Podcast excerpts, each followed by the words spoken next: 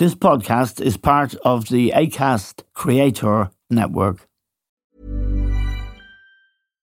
Hey, Dave. Yeah, Randy. Since we founded Bombas, we've always said our socks, underwear, and t shirts are super soft. Any new ideas? Maybe sublimely soft. Or disgustingly cozy. Wait, what? I got it. Bombas. Absurdly comfortable essentials for yourself and for those facing homelessness. Because one purchased equals one donated. Wow, did we just write an ad? Yes. Bombas. Big comfort for everyone. Go to bombas.com slash ACAST and use code ACAST for 20% off your first purchase. Quality sleep is essential. That's why the Sleep Number Smart Bed is designed for your ever evolving sleep needs. Need a bed that's firmer or softer on either side? Helps you sleep at a comfortable temperature? Sleep Number Smart Beds let you individualize your comfort so you sleep better together. JD Power ranks Sleep Number number 1 in customer satisfaction with mattresses purchased in-store. And now, save 50% on the Sleep Number limited edition Smart Bed for a limited time. For JD Power 2023 award information, visit jdpower.com/awards. Only at a Sleep Number store or sleepnumber.com.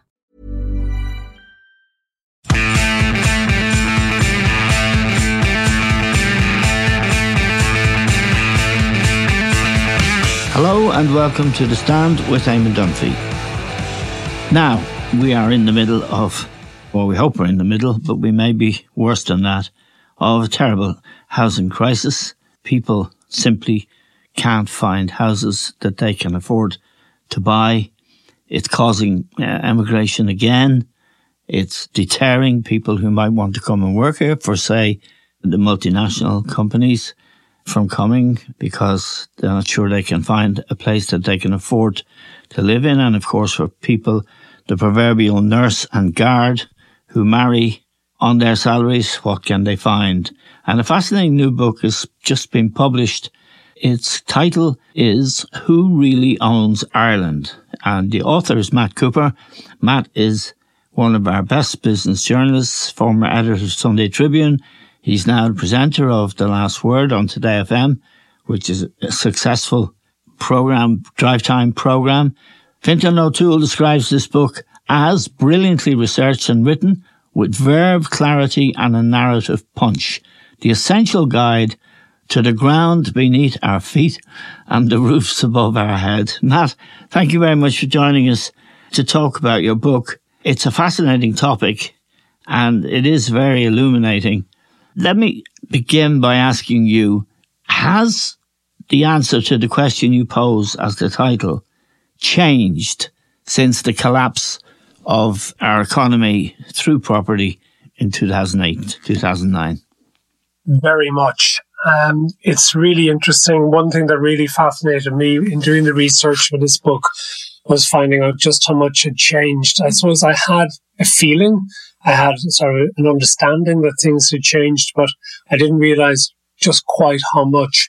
Back in 2009, I wrote a book, Who Really Runs Ireland, which was, I suppose, the story of how we got to the crash, all the various players who had created the circumstances which led to the crash.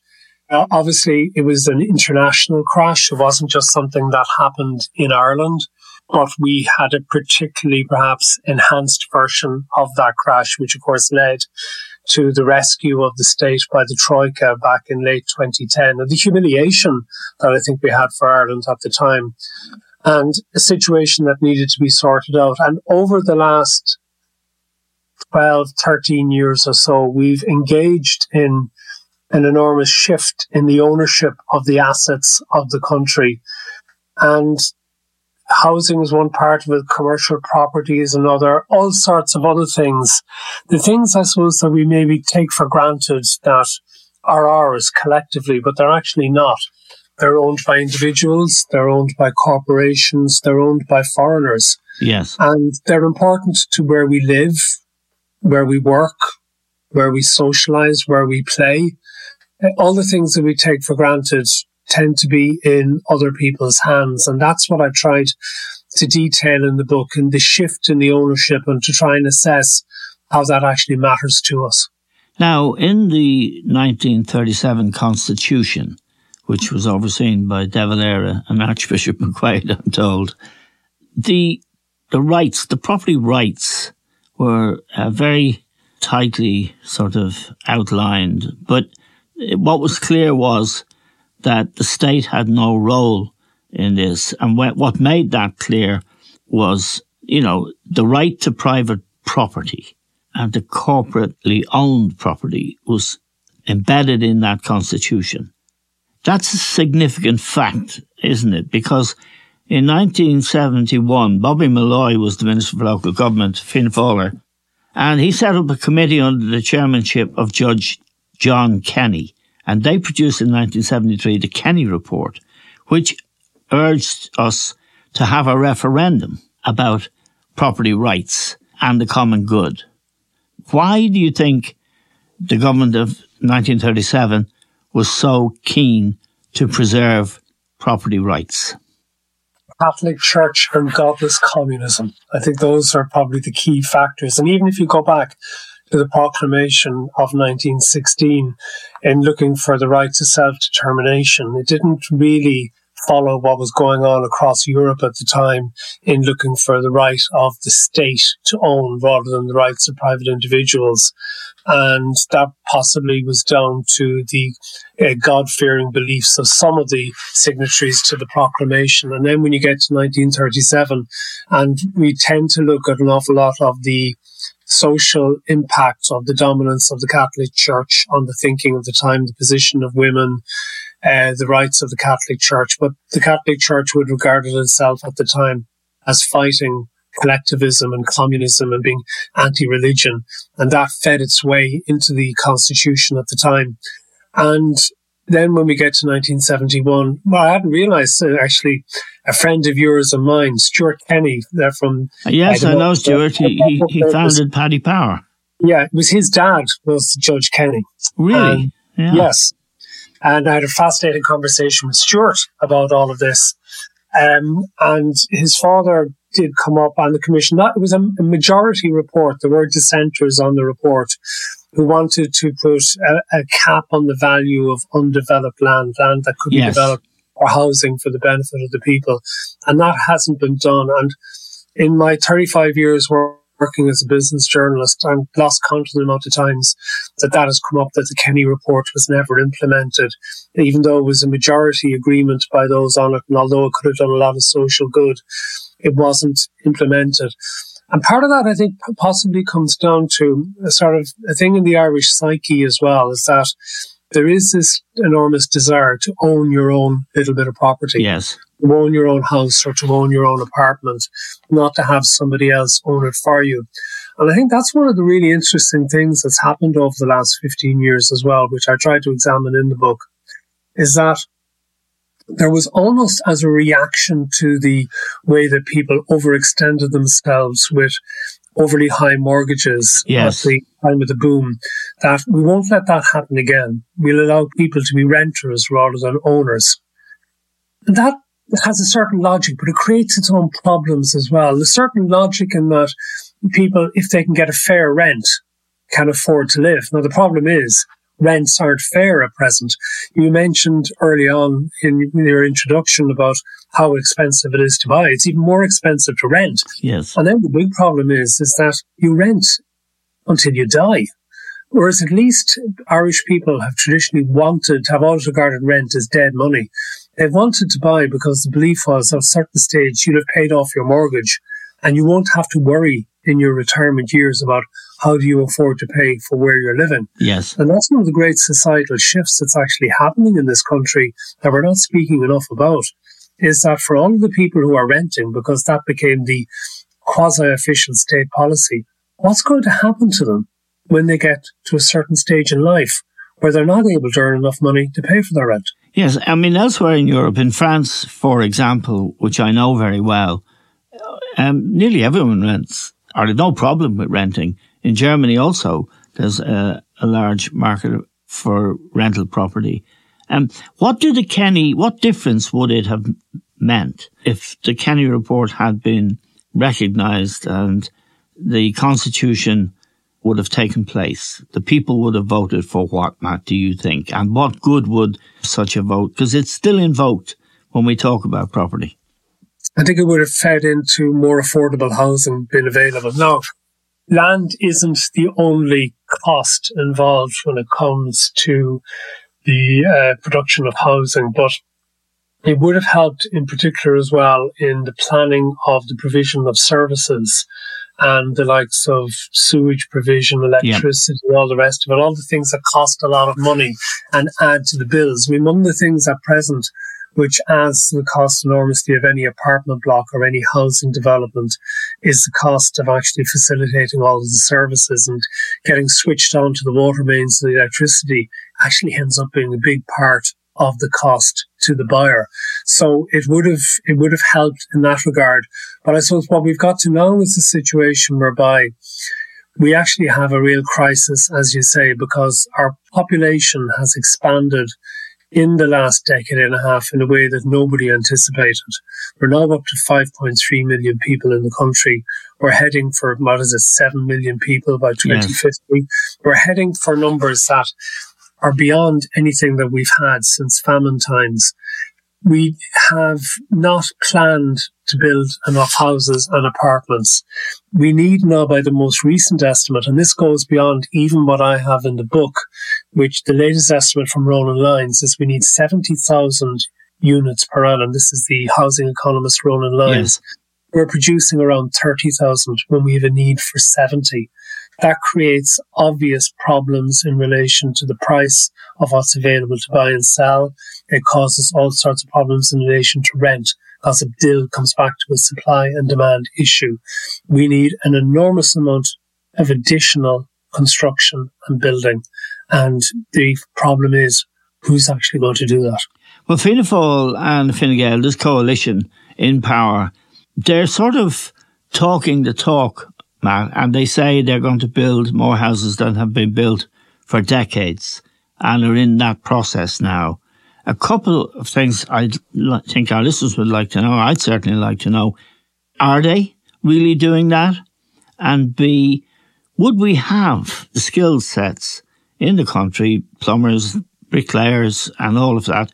Because an awful lot of young people now are coming out of school with degrees. They're not much worth much many of these degrees, I think, but they're not coming out with basic skills that you need to actually build houses in the sort of numbers we need to build them. Are you, are, are you when you you are obviously better informed than the rest of us when you hear the housing minister talk up what he is going to do, and indeed when you hear the Sinn Féin promise what they're going to do when they get into office. Are either of those things realistic? Okay, there's a few things there. You raise an excellent point, one of a hobby horse of mine, about the skill shortage that we have in the country, which some people would blame on the Irish mammy wanting every son and daughter to have a third level degree now at this stage yes. in a professional qualification, rather than an awful lot of children and young adults coming out of secondary school who are better suited to doing something like an apprenticeship, yes. which unfortunately we have far too few people actually doing at present. It's almost like we've developed a degree of snobbishness towards the idea of trades and everyone has to go into profession and many people are much, much better suited and can have much better livelihoods yes. out of trades if they were to go to that. So that is a major factor in one of the problems we will in accelerating our housing development. And we could get back to the bizarre position where we had during the Celtic Tiger era, where we were having to import all these people, which meant we were building houses for the people who were coming in to build the houses. Yes. That's one major factor. But the other major problem is a finance one. And we're not alone in this in Ireland. This is an international phenomenon.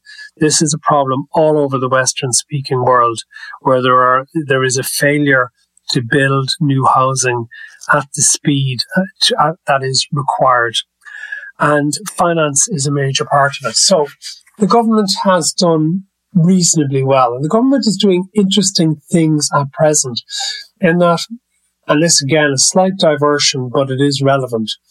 We have had over the last decade or so a lot of uh, foreign institutional investors who came in to build the new apartment blocks in yes. particular, and sometimes the housing estates, and they're decried as the vultures. But there was a deliberate reason why they were invited in. There were a couple of deliberate reasons. One was that they were the only ones who had the money to build anything because our banks weren't going to finance the developers and the developers had no money themselves. So the developers effectively had to work for these international funds who provided the finance to build the apartments.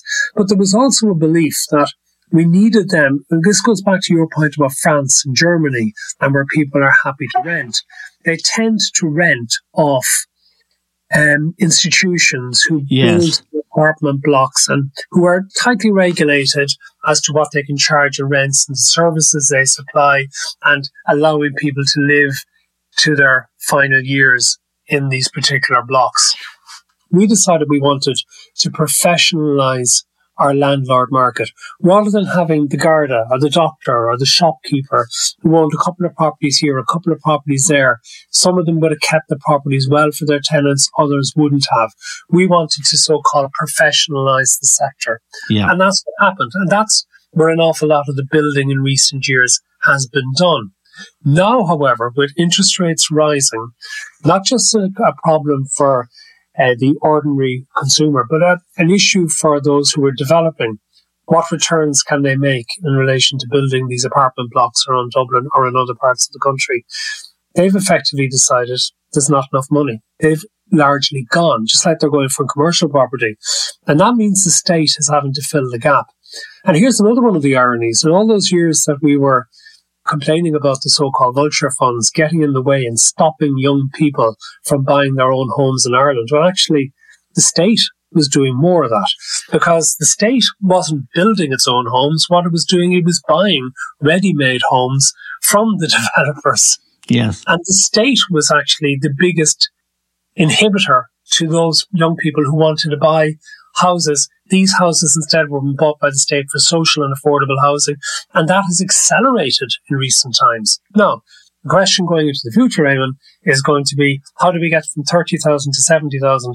I'm not sure the state can afford to be building 70,000 homes a year and renting them then to people on reasonable terms. Where's all the money for that going to come from, as much as to where are the actual builders going to come from? And I'm not sure any political party can actually answer that question. Well, let me ask you another question that isn't strictly to do with the book, the consequence or the consequences of being unable to build or offer to our citizens who are doing vital jobs, nurses and guards and others who work in the community without which we wouldn't have a country. If we can't house those people and our own people who might want to stay, but are forced, see no future, and particularly in terms of housing. There's couples in their 30s who want to start a family, but they've nowhere to live. Is that going to lead, or is it leading to, the most appalling social consequences for a generation that will think we've no chance here? Potentially, yes. Unfortunately, that is the situation. This is where the potential for social unrest and political upheaval lies in that it's a fundamental that people want somewhere to live. And then people also get jealous of others who get the opportunity to live where they want while they can't afford to do so. Right. So yeah, that is going to be a major issue. And then if you look at how it's impacting, for example, on urban living, and when I say that, I mean Dublin and places like Cork as well, particularly Dublin. And given that Dublin, the population of Dublin has exploded and it very much has become, rightly or wrongly, the epicenter of Ireland. But if you have people who can afford to live in Dublin, but then they find that their children can't get educated because the schools can't get the teachers yes. because teachers can't afford to live in Dublin.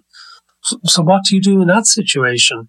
If when they need to go to hospital and they discover that they're in the emergency department for 24 hours because there aren't enough nurses and doctors in the hospital because those nurses and doctors can't afford anywhere in Dublin to live.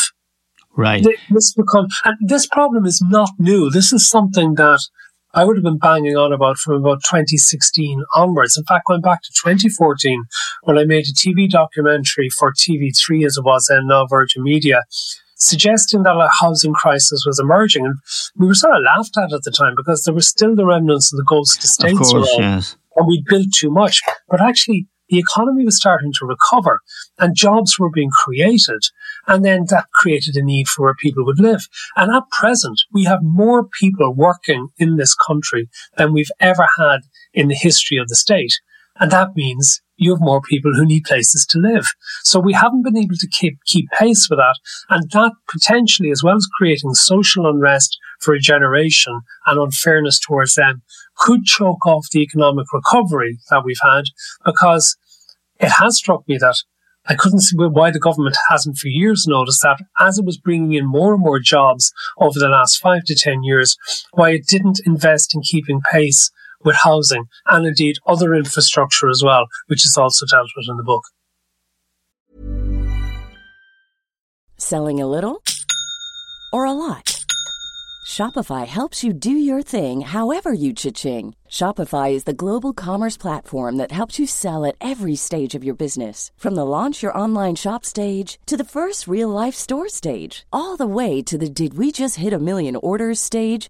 Shopify is there to help you grow. Shopify helps you turn browsers into buyers with the internet's best converting checkout. 36% better on average compared to other leading commerce platforms because businesses that grow grow with Shopify. Get a $1 per month trial period at Shopify.com slash work. shopify.com/work.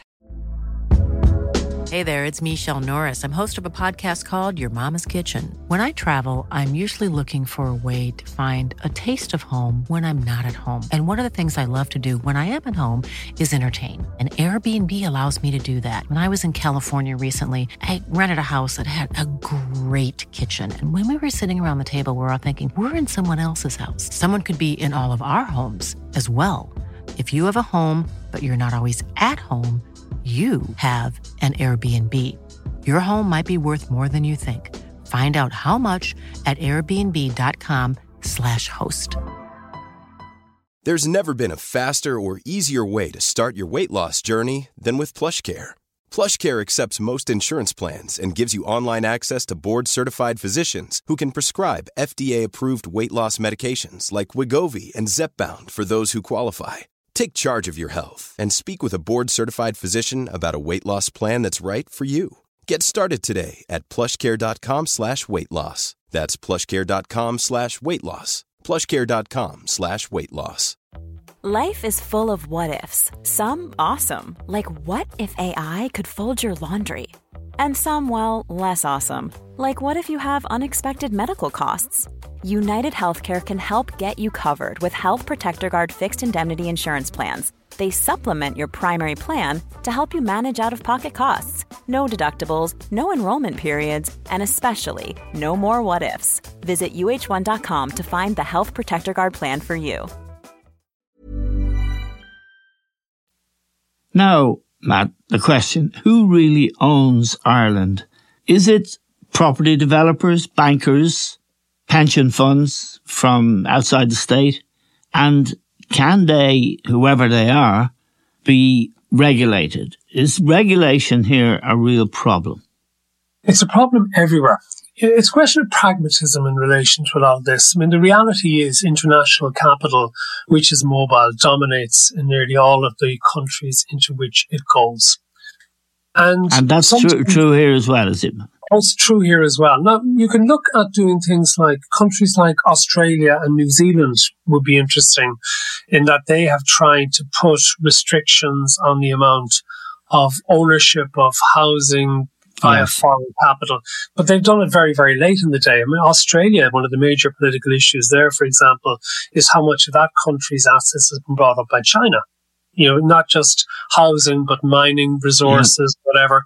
And actually, that's where I go beyond housing in the book, Who Really Owns Ireland, into looking at things like our resources, the things that we actually need, and coming to the conclusion that, well, realistically, because so much money has to be invested in our future in things like, for example, wind energy. The state isn't going to be able to do it. So we actually have to bring international capital in, but we have to do so in a regulated manner to make sure that while right. it earns a fair return for whatever investment it makes, that we get the benefit from it. So, for example, we have the potential to generate wind energy out of the out of our oceans and the Irish Sea, eight times as much electricity as we would actually need in this country. Right. It's that potential. It is enormous. What the state has to do is the state has to put the facilities in place in our ports to be able to facilitate this production and put the grid in place and get paid by the various uh, wind farms for the use of that. And we get the benefit of the electricity. But the trade off is that they have to be allowed to make profits to justify the capital investment they make. But the, one of the unfortunate things is, is that there has been a lack of imagination and drive on the part of the state to actually do that. Something that could be more valuable to us than an oil find ever would have been. Yes. But we actually have to find a way to do it in conjunction and association with international capital. And that is a major, major challenge, as it is in many areas. Now, let me ask you about a couple of things, Matt, that a lot of people, I think, reflect on. One is older people say releasing equity, quote unquote, in their homes, which is basically remortgaging your home. Uh, I think it is. You, you're the businessman, business journalist rather, so that you could help your, your children out. The other thing that's fascinating and troubling in many ways is pension plans that are based on property. Are these things dangerous, however tempting they might be? There's a couple of ways of looking at that. I mean, I think we have largely got away from that idea of releasing equity to give yourself money for your retirement. That was a big Celtic Tiger thing. That said, there is an argument that one of the things we should be encouraging in the future is trading down. People, yes, when we get into a certain age, selling their house and moving somewhere smaller so that the bigger house becomes available to a family who needs it. And I quoted Dermot Bannon in the book. Yes. He's not a TV star architect because it's something I've discussed with him previously that in what they do in countries like Sweden, for example, is that they would build an apartment block with full of one bedroom up to six bedroom apartments. Okay. Yes. But you get an apartment depending on the size of your family. So if you had, like I have five children, five children all still living at home with me, but if we were in Sweden, if say we'd been lucky enough to get a six bedroom apartment, as the children would start leaving, we would be required to move to a smaller apartment. Right. So we'd end up back in the two bed or the one bed at the stage mm. where all the children had left. Right which is an interesting way. And the problem here is, as Dermot pointed out to me, even where his mother lived, she was in a housing state with a big patch of green grass out the front where all the kids used to play when he was growing up. Now all of the children have grown up and they've left. So there's all these four bedroom houses. There might be one or two people living in them. And there's no incentive for these older people. I mean, I, I can understand yes. it's their home. They want to live at home. They want to stay at home and die in their home. And that's very understandable. But culturally, if there was a way for them to move somewhere, that might be worse. And allow that four bedroom house to be purchased by a family who actually needs it, rather than waiting for these houses only to become available when the occupants die. Let me ask you about the, uh, finally, Matt, really about the Irish psyche and how our past, uh, the colonial experience we had with British landlords and uh, the famine and the rise of Michael Davitt and the Land League. The land of Ireland for the Irish people was his slogan. Is that so deeply embedded in us that would that explain to some extent our desire to actually own rather than rent? Okay, give me, let me give you two possibly different answers to that question. One, for example, is that something that I focus on in the book is when you talk about the past, a lot of the sort of the big colonial houses of the past, which are now hotels, and would have become Irish owned in the Celtic Tiger era. And then the developers redeveloped them as luxury hotels. They go bust. They're now nearly all in foreign ownership. And do the people of these areas in Ireland, and I'm thinking of places in South Kerry, West Kerry, yeah. Limerick, whatever, do they care that these are now in foreign ownership? I don't think they do because they want the local jobs that are provided by the new owners who tend to be all foreign and the rest of it. So there's a degree of pragmatism. It doesn't really matter to them whether it's a big Irish developer or a foreign investor who owns what provides right. employment. That's one angle on it. But on the other side, and I think this is very important as well, and could be very important politically as we go into the future, and particularly in a general election campaign where everyone will be promising housing. It's a question, are you going to promise housing that will be in the control of the state, to which you're beholden to the state, or a landlord, a foreign landlord, or is it one that you can own for yourself? And I think an awful lot of Irish people retain that ambition yes. to own something for themselves. And I think a lot of it is rooted in the psyche of how they've been, they receive folk memory and what they learn in the schools about what was taken from us, yes. land taken from us under British rule.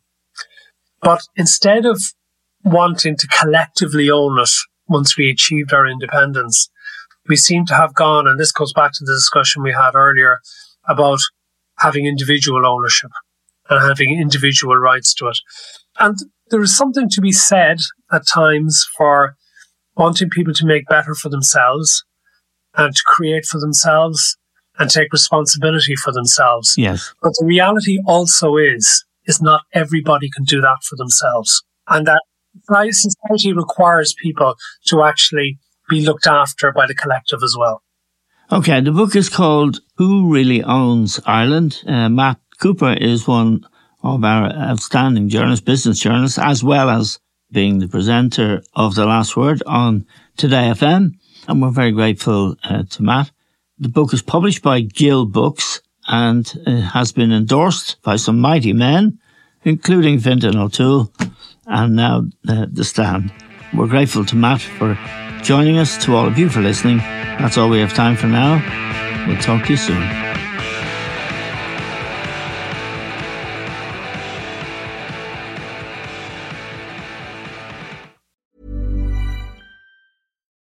Welcome to the Next Wave podcast. Consider us your chief AI officer in your business. My name is Matt Wolfe. I have the number one YouTube channel in the AI space. I also run futuretools.com, and I'm joined by my co host, Nathan Lands, founder of lore.com. We want to bring you the latest AI news and trends, show you how you can use AI in your business and personal life, and help make it super easy for you to understand and execute. We're going to equip you with the knowledge to thrive in this upcoming wave of change.